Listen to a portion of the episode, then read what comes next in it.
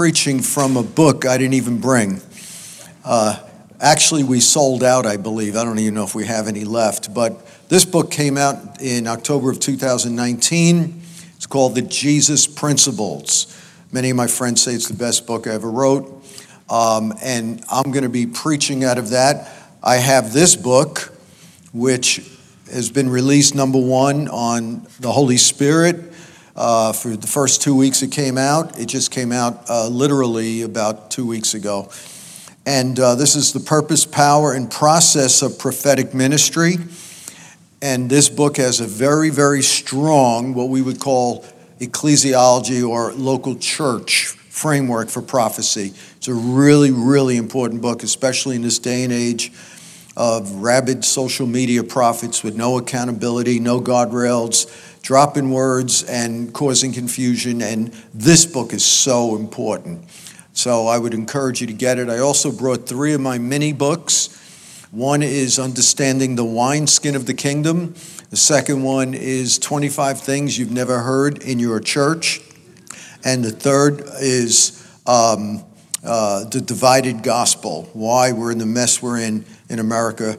It's because we separated the gospel from the kingdom, and it resulted in hyper uh, prosperity messages and narcissism, a lot of different things. Those are three seminars I've done that have almost felt like nuclear bombs were being dropped on churches and conferences. And the Lord told me, I want you to make a book out of each of those seminars. So there's three mini books in the back. This book, there's 13 books altogether. You go to my name, Joseph Mattera, M A T T E R A dot org and you'll see a Leadership Institute. You could subscribe for a free article every week. 13 books and many, many articles, probably 2,000 articles. So um, I hope that's a blessing. And see, I remembered. I got you. Okay. All right.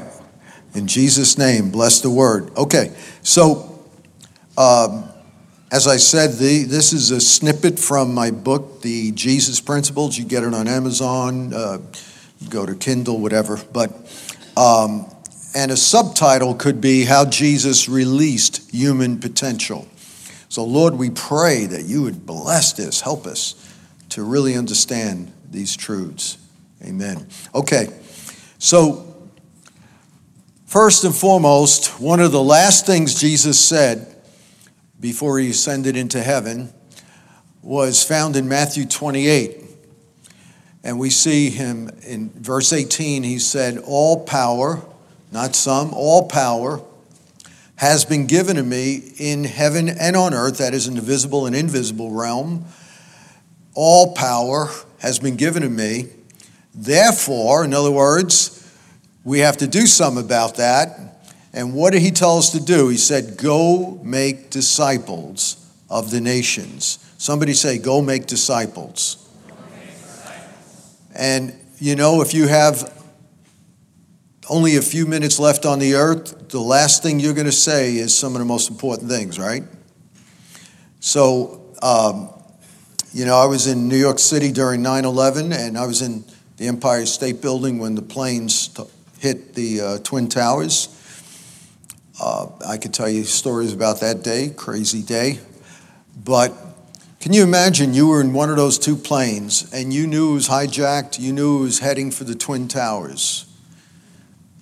And we have reports of many people who took cell phones and they called their loved ones. Do you think anybody would have said, Hey, how are the Yankees doing? How do you think the Seahawks are going to do this Sunday? Right? Some of the things we think are so important really are not that important. When we're facing eternity, when we're facing reality. And of course, they would probably just say, Hey, I love you. Tell my kids I love them, or forgive me, or whatever it is. Just really important words. Well, the last words of Jesus before he ascended into heaven were something he wanted to leave with us, and that is go make disciples. Somebody say, Go make disciples. That was in the imperative form in the Greek, meaning it's a command, it's not an, op- an option. And a disciple is somebody who sits under somebody else. It comes from the word, or the word discipline comes from that, or they're connected. There's a connotation there. And so it implies discipline, it implies focus, it implies hard work. So making disciples is not easy, either for the discipler or the disciplee. It's, it's hard work. It takes a lot of focus and energy and prioritizing. And you would think because it was the last words of Jesus that the whole church would be doing this. But I would say most churches don't even know what it is. Um, this church, thank, thankfully, has a foundation of discipleship and forms of it and methods of it. And thank God your new pastor is burning inside with this goal of making disciples. And the importance of this cannot be overstated. The Bible tells us in 1 Corinthians 3 that our works can be likened unto building with wood, hay, stubble right? And man, you could fill a lot of barns. You could fill hundreds of thousands of acres with wood, hay, and stubble. But what happens? It'll just go up in smoke in one moment. And unfortunately, we've seen many churches or many so called Christ followers just fall off, even in the last year and a half. But if we're going to build our works and our life upon silver and gold and precious metals and diamonds, that are only like gold is refined in the fire, it's not destroyed. Well, that's going to be the people who remain. And churches that are built on discipleship will remain no matter how much fire comes. I remember one time uh, a guy I knew who was driving, and uh, this guy said to him, Hey, you see that church? They have 10,000 people, and They've only been around for six years. And this guy I know said something so wise. He said, Yeah, but the fire hasn't hit yet. And the only ones who are going to remain are the disciples, basically. And so Jesus is so smart. He's a wise master builder. He knew that the only way the pouring out of his blood his death, burial, and resurrection, his 33 incarnational years, and everything he put into it, would, would last would be a church built on people who make disciples, and those disciples make disciples. He knew if it was built on something else, it would not last, it would not perpetuate his name. And that's why he said that in his final words. So he says, Go into all the world. Of course, he was speaking to Jewish people, so we have to understand the historical context here. So he's speaking to people who are only used to uh, uh, Yahweh being a covenantal God with one nation and one ethnic people. And so, what Jesus was doing was he's saying, I want you to go to the people groups that do not have a covenant with Yahweh, who are not in covenant with my Father. I want you to go to these pagans. I want you to go to these heathen nations that are polytheistic, that is to say, they worship many gods, numerous gods. They have many different cults and uh, some witchcraft, and there's druids, and there's this, there's that, and the other thing, and there are many gods. And there's a God of forests, of mountains, of rivers. I want you to go to those people who don't understand and believe in the one true God, and I want you to make them disciples. And now we have a focus on bringing in great crowds in the world. Uh, you know, you have many, many mega churches. I remember when I first came to Christ, there was only 20 churches in America that had about a thousand people, evangelical churches. And now, I mean, in Atlanta alone, there's 40 churches with over 10,000 people in one city. And uh, you have churches at over 50,000, maybe 100,000. But notice Jesus didn't say, I want you to win souls. He said, I want you to make disciples. The goal should never be just bringing in crowds. I could offer everybody a free pizza and fill up a building.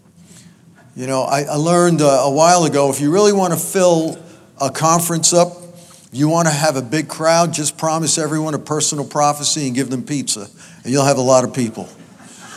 You know, uh, big crowds do not impress Jesus. As a matter of fact, in Luke 14, when he saw a big crowd, he didn't say, Oh, wow, I'm so honored. I'm delighted you're here. He said, If you don't hate your father, your mother, your wife, and your own life, you cannot be my disciple. How's that for seeker sensitive preaching? Hallelujah. Somebody, I'm, I got to behave myself. You don't know me good enough yet. So, Jesus was interested in people who would totally lay down their life for him. And so he wanted to build his life upon that. But he didn't want it to be limited to Israel. He wanted it to be all nations. Like he said in Acts chapter 1, verse 8 and 9, he said, After the Holy Spirit comes upon you, you will speak in tongues. Amen? What Bible are you reading? He says, After he said, You will receive power after that the Holy Ghost has come upon you, and you will be my witnesses in Jerusalem, Judea, Samaria, and to the ends of the earth. Meaning, yeah, you can speak in tongues, but that's not the point of Pentecost. The point is to have gospel permeation first in your own city and culture, Jerusalem, then in Judea, in your region. Every church should be apostolic, it should affect their city, but then affect their region. Then he said, Samaria, which would be a people group that is alien to yours, similar but adverse and then to the ends of the earth, meaning to even those who have no clue what you're talking about. And so the gospel is uh, supposed to be carried by missional people, people on mission, people who want to spread the gospel. But the way to do it is not just giving them, a, uh, you know, a quick sinner's prayer and, and leaving them alone, but it's now discipling them. And that's what this is all about. So Jesus said, I want you to make disciples. I've got all power in heaven and earth over the principalities and powers, both invisible and the visible. I'm the King of kings. That means I'm the mayor of every mayor, the governor of every governor, the president of every president, the CEO of every CEO, the prime minister of every prime minister. I am the King of kings. You couldn't get a more political charged statement than that. And he said, Because I have all power, not some, now this is what I want you to do make disciples. He's backing you up, He's got your back. You know, people think, well, you know, he's in heaven and the focus is on getting slain in the spirit, getting a word, having angel visitations. I had one guy come up to me and said, hey, if you want, I could arrange for you to have a visitation in heaven. You could, you could actually be in heaven. I said, how? Well, there's some on Facebook. I said, no, thank you, my friend. You have all these people with these mystical experiences, and I don't see any fruit. God could care less how many times you've been slain in the spirit. I just want you to understand that. He cares what you're going to do when you get up. And if you're not making disciples, it's not doing what God said in his final words. Jesus said he's called us to bear much fruit. Instead, we're, I don't, boy, I, am not going to say it, forget about it, but He's called us to bear much fruit, put it that way. And we have to bear fruit by doing what he said. So he said to make disciples. And we already talked about what that is. But we have confusion right now in how that is to be done. First, you have people who teach that making disciples has to do with discipling whole nations, meaning a geopolitical nation. And we do see instances in church history where whole people groups did get baptized on the same day. But what he's talking about is I'm calling you to go to these people groups or nations that do not know God. And in order for them to be discipled, he said this they have to what? Verse 19 and then 20 says, baptizing them. Somebody say, baptizing them. In the name of the Father, Holy, uh, name of the Father, of the Son, and Holy Spirit. Then he says, teaching them to do whatsoever I've called you to do, or what's what I've commanded you. So when we look at this, we see that in order to affect a whole people group, they have to leave their gods, They have to leave their baggage. They have to leave their identity. They have to leave any cultural artifacts that are antithetical or against the gospel, against the kingdom of God. They have to forsake that. And how do they forsake that? The first thing is they have to be water baptized. Water baptism is a rite of passage from the world to the kingdom. It's leaving your old life, your old gods, your old habit patterns, and cultural things that are sinful, and you're coming into the community of Jesus. In other words, it is impossible to make disciples without the local church. What Jesus is saying is you make these people groups, these ethnic groups, you have them leave their identity by joining the church. So, in those days, and in even many nations of the world today, a person is not even looked at as a Christian unless they're water baptized.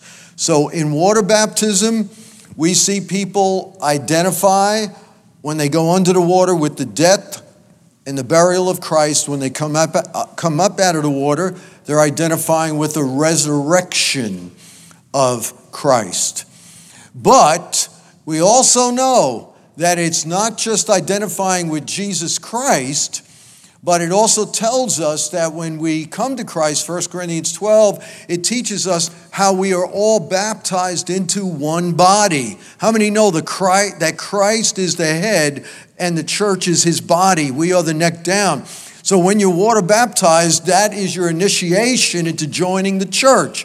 So he's saying that even before the day of Pentecost, he was already talking about the church.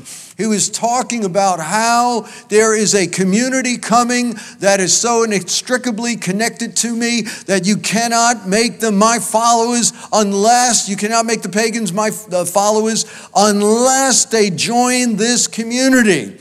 And then after they join the community, then he said, teaching them. So once they're baptized, that's not all there is because then it's a lifestyle of teaching.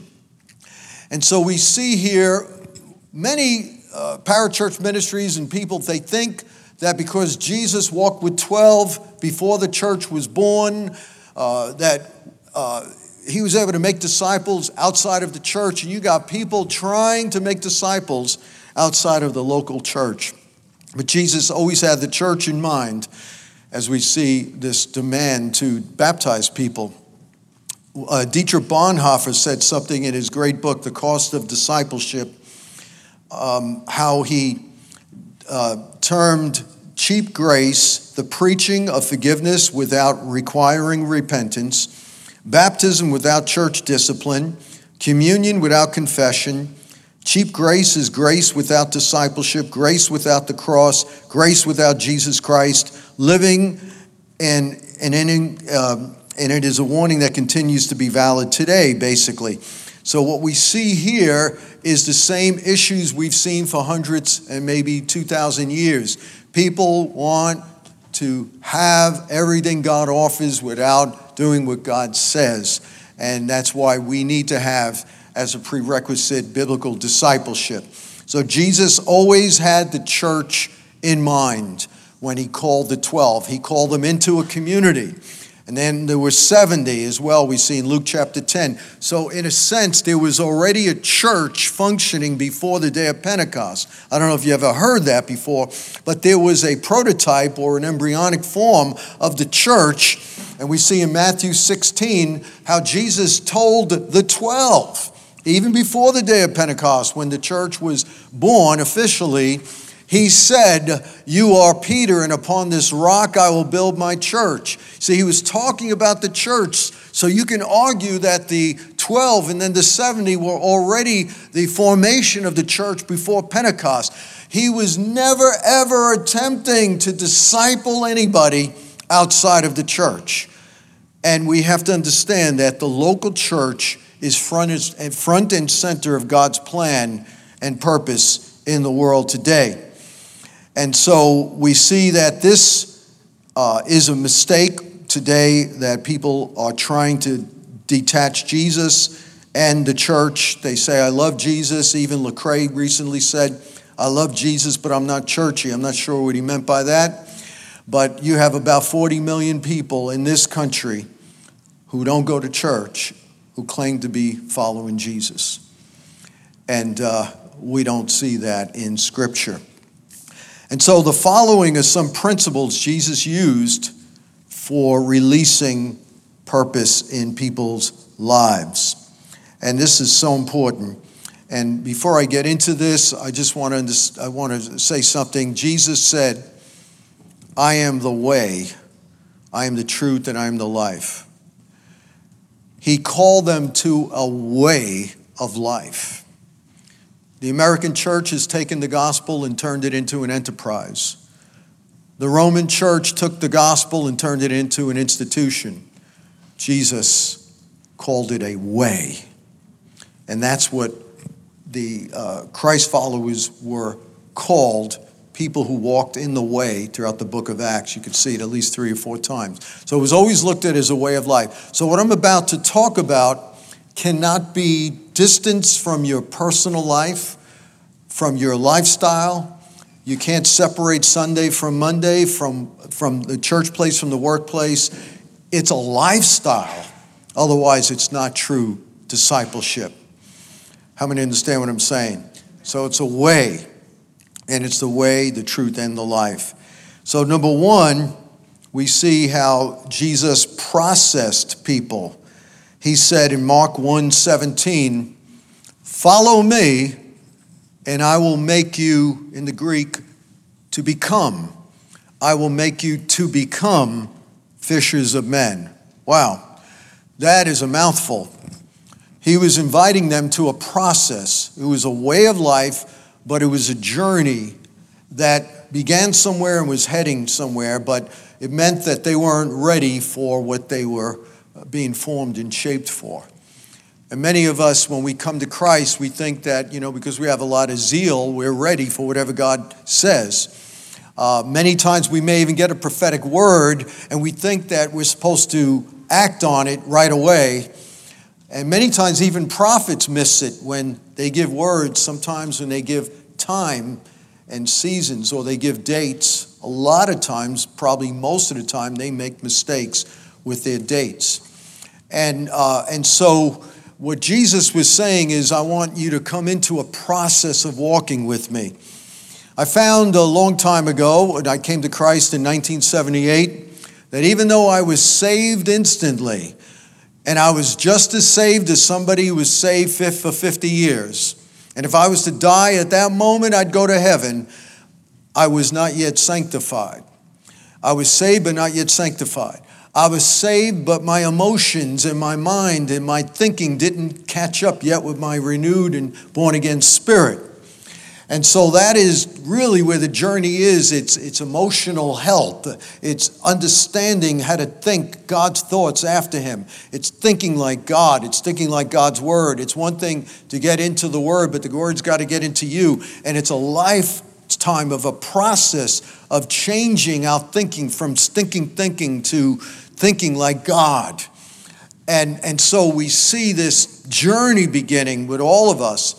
And when we are making disciples, we have to understand that we're beginning a process with somebody. We can't promise them after two months it's over, after three months it's over.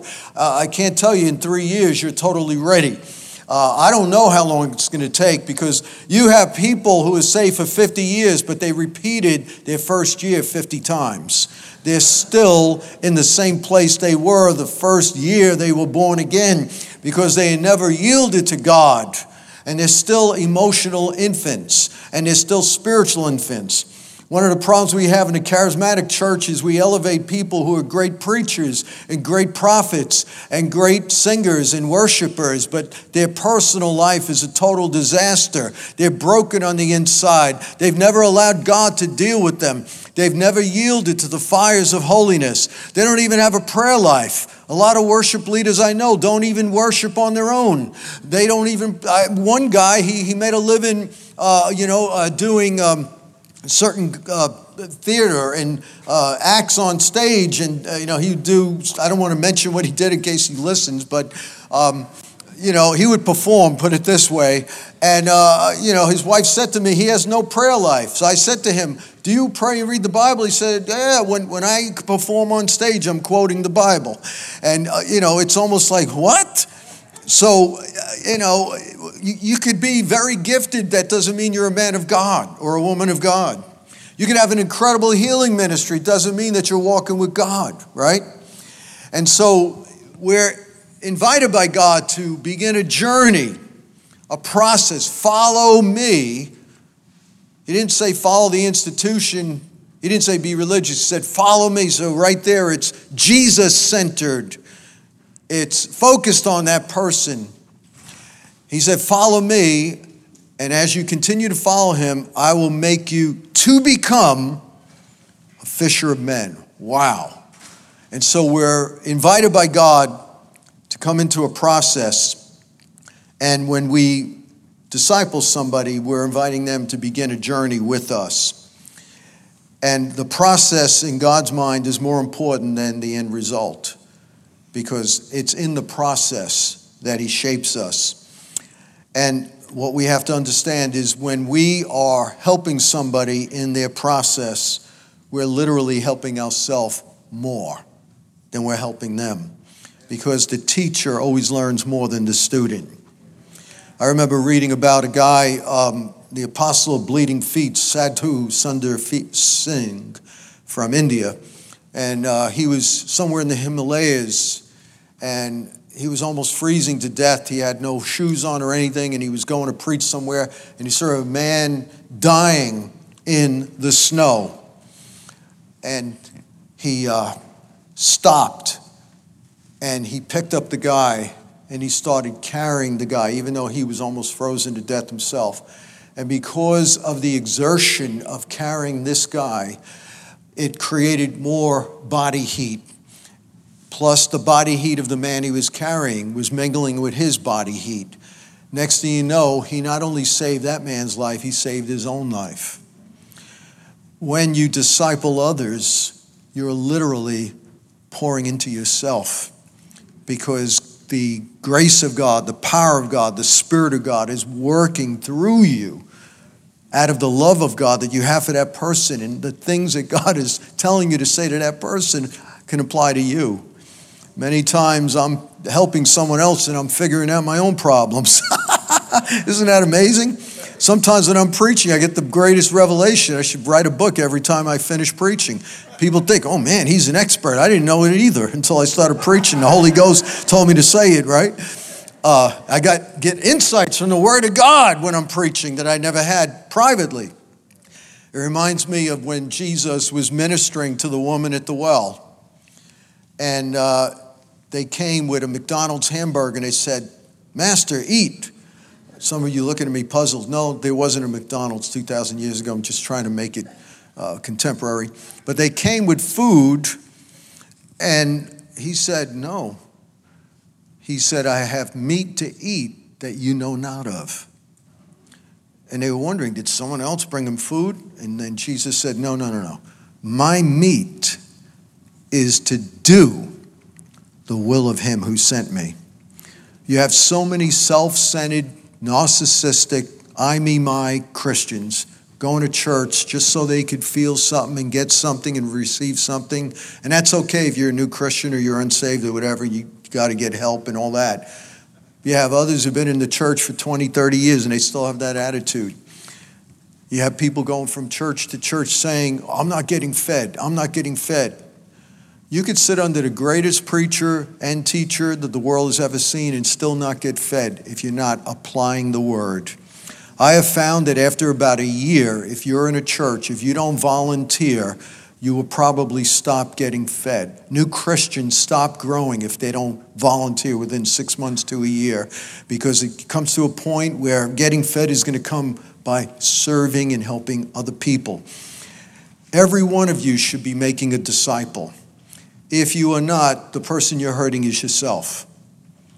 Because A, you're not obeying the last commands of Jesus, and B, there's so much grace in you that you don't even know you have that is not coming out because you're not utilizing it.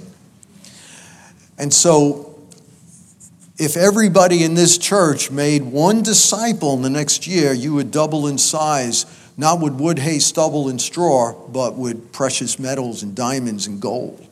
Can you imagine the kind of church you will have in a year?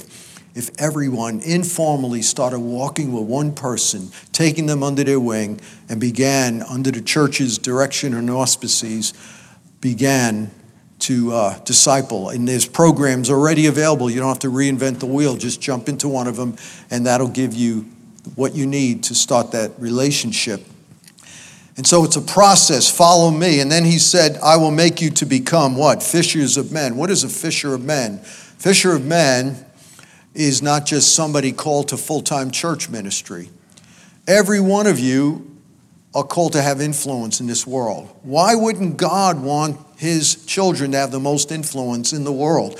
Why shouldn't the greatest politicians in the world be Christians? The greatest economists be Christians? The greatest surgeons, the greatest architects, the greatest plumbers, the greatest civil servants, the greatest military, the greatest police officers, the greatest athletes, they should all be. Imagine if you're a Christ follower and you have a platform why shouldn't you be the best at it? Fisher of men just means that you have influence. It means that people, humans, follow you, that you're able to catch them, you're able to get them to do what you're doing and to believe what you believe. And so the ultimate of discipleship is to create another disciple maker, another person who's going to reproduce what you did. So Unfortunately, hardly anybody makes disciples, so the first generation is not strong in the body of Christ, but even less are those who make disciples who make other disciples. Can you imagine if every disciple you made, you trained to disciple somebody else, what would happen? Wow. Exponential growth with true Christ followers. What a revolution would take place in this country, in this world. The hope of this country is not a, an election. The hope is a fire baptized, spirit filled church and people that create a movement of disciple making that will not kowtow to the left, to the right, to the middle, to this, to that, that will preach the word of God uh, uh, unfiltered, and that will stand up and have a lifestyle of biblical Christ following that nobody, nobody will be able to take from them because God is the one who gave it to them. Can you imagine having a church that becomes a movement of disciple making? My God, and I just feel that God wants this church to become that kind of church. You're already on your way. And so he wanted them to be fishers of men. And part of that is to speak into people that which they don't even know about themselves. Do you think Peter woke up one day when he was 10 or 12 and said, You know what? There's going to be a Bible written about me? Can you imagine Peter thinking, In 2,000 years, we'll have popes after me? 2,000 years, there's going to be people preaching about me. He was just an ordinary fisherman. He didn't know anything was going to happen with his life, right? When you are making a disciple, you're actually seeing something about them that they can't even see themselves. You are speaking in their life something that they are not able to see because their life has been so muddied with other negative words, maybe the way they were brought up, maybe they're in systemic poverty and generational patterns of, of curses and witchcraft or confusion or father abandonment or uh, abuse or they have an orphan spirit and have all these spirits of rejection, and all they hear is negative things. All we hear on, on the news is negative. So they're in all this. You think they knew who they were? Do you know? Do you think they know what they're called to, to be? No, of course not. They need someone who's already broken through into the light on the other side to see their heart, to sense what God is saying about them, and to call it out of them and to walk with them. You're in the light. You have something they don't have.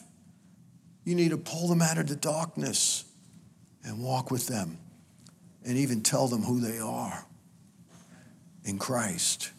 What a powerful privilege that is. Isn't that a privilege? I mean, we came into a, a community called Sunset Park that was one of the most at risk communities in the country. Abandoned buildings everywhere, uh, gang violence everywhere. I remember sharing the gospel on 49th Street and Fifth Avenue, and there was a kid, uh, I forgot his name, but he was 12 years old and he had a shotgun shooting at a rival gang, and I was like two feet away from him. And it was so common that one guy in the line of fire was fixing his car, and he just said, Put that, he cussed, away. He didn't even duck and go, ah! He's used to it. And, you know, we, I mean, I can't, I, I could tell you so many stories of what happened, but we started preaching the gospel there.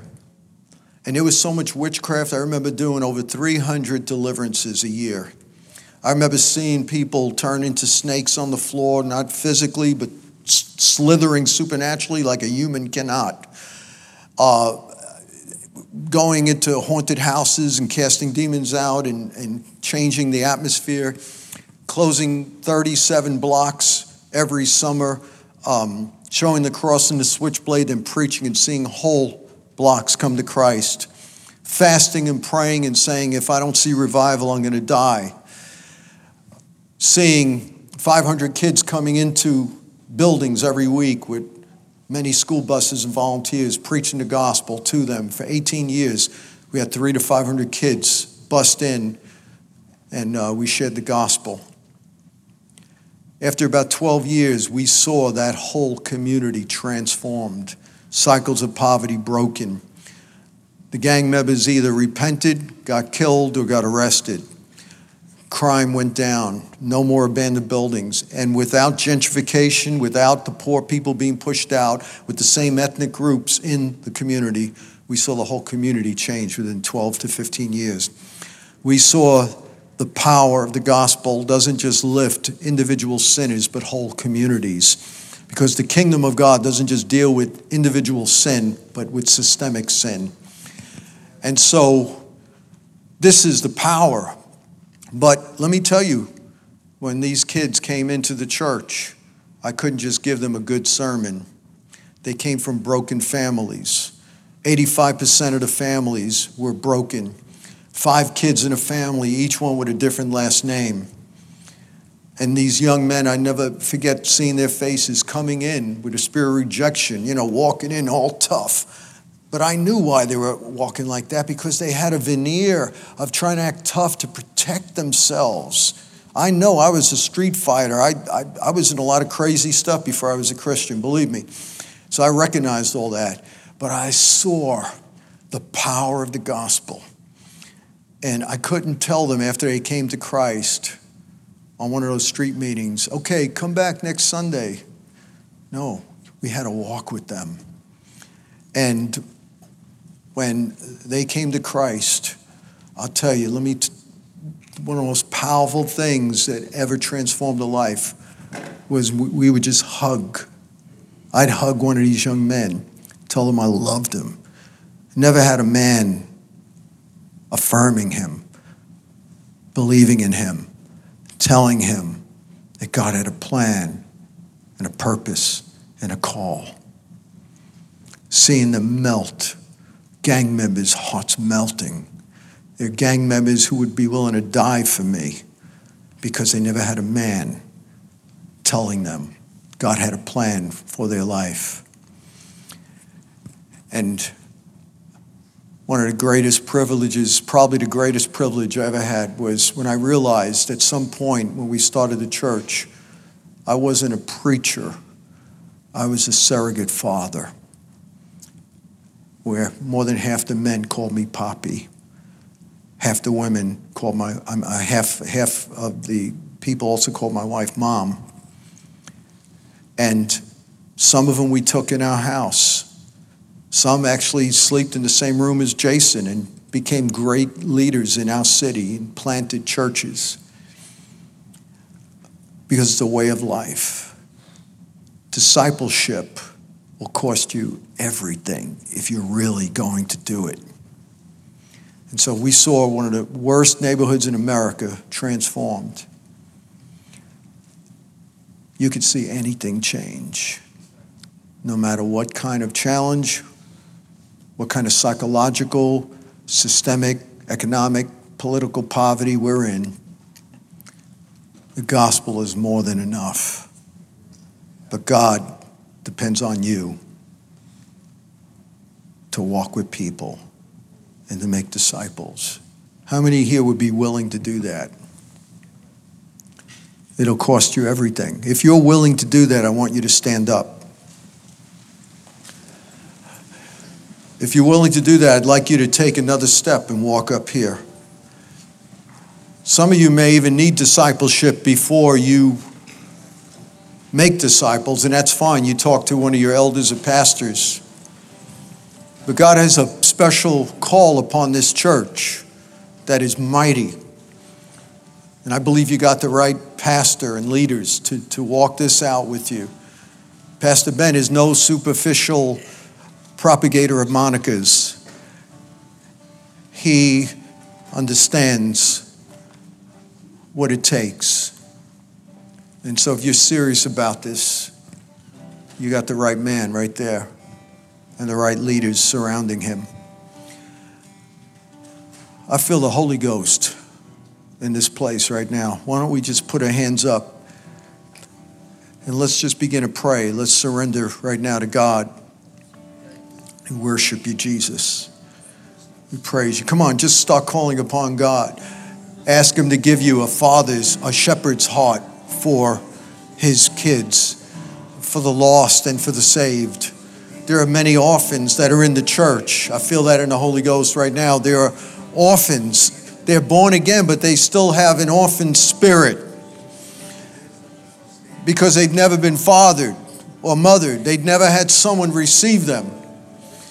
And not even Jesus began to minister. He didn't dare minister until he came up out of the waters of baptism and he heard the voice of his Father in heaven say, This is my beloved Son, in whom I am well pleased.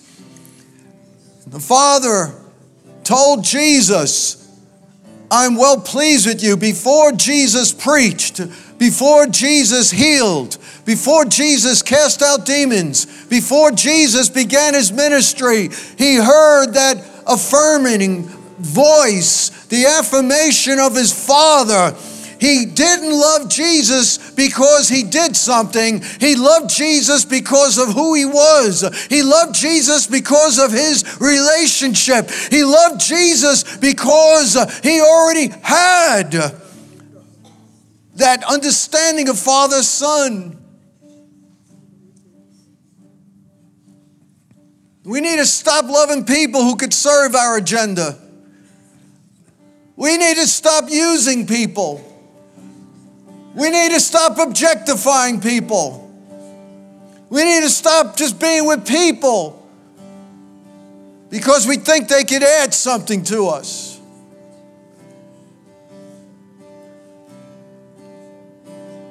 God so loved the world that he gave his son. That includes the homeless, the broken, the destitute, the prostitute, or the conniving politician who's lost in his own soul and knows it and would be open if someone would have the nerve to not care about playing political games and be honest and speak the truth to him or her.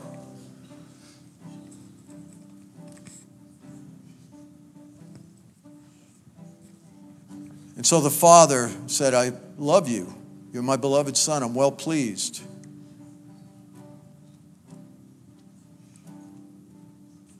Even before he went to the cross.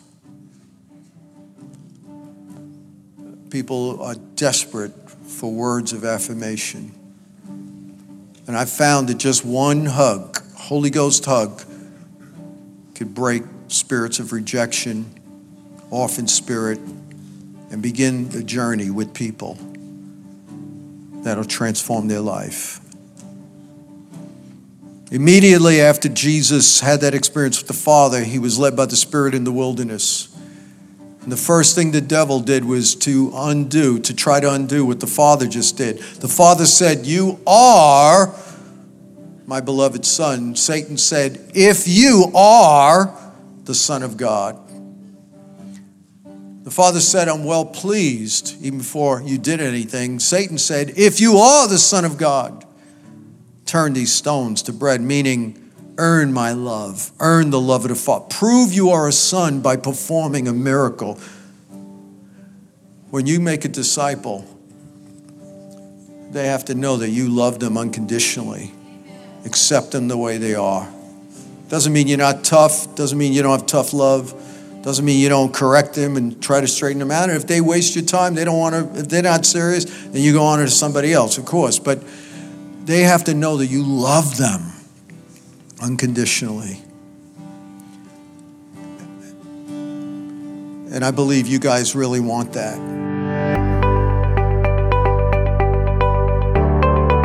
Thanks for listening.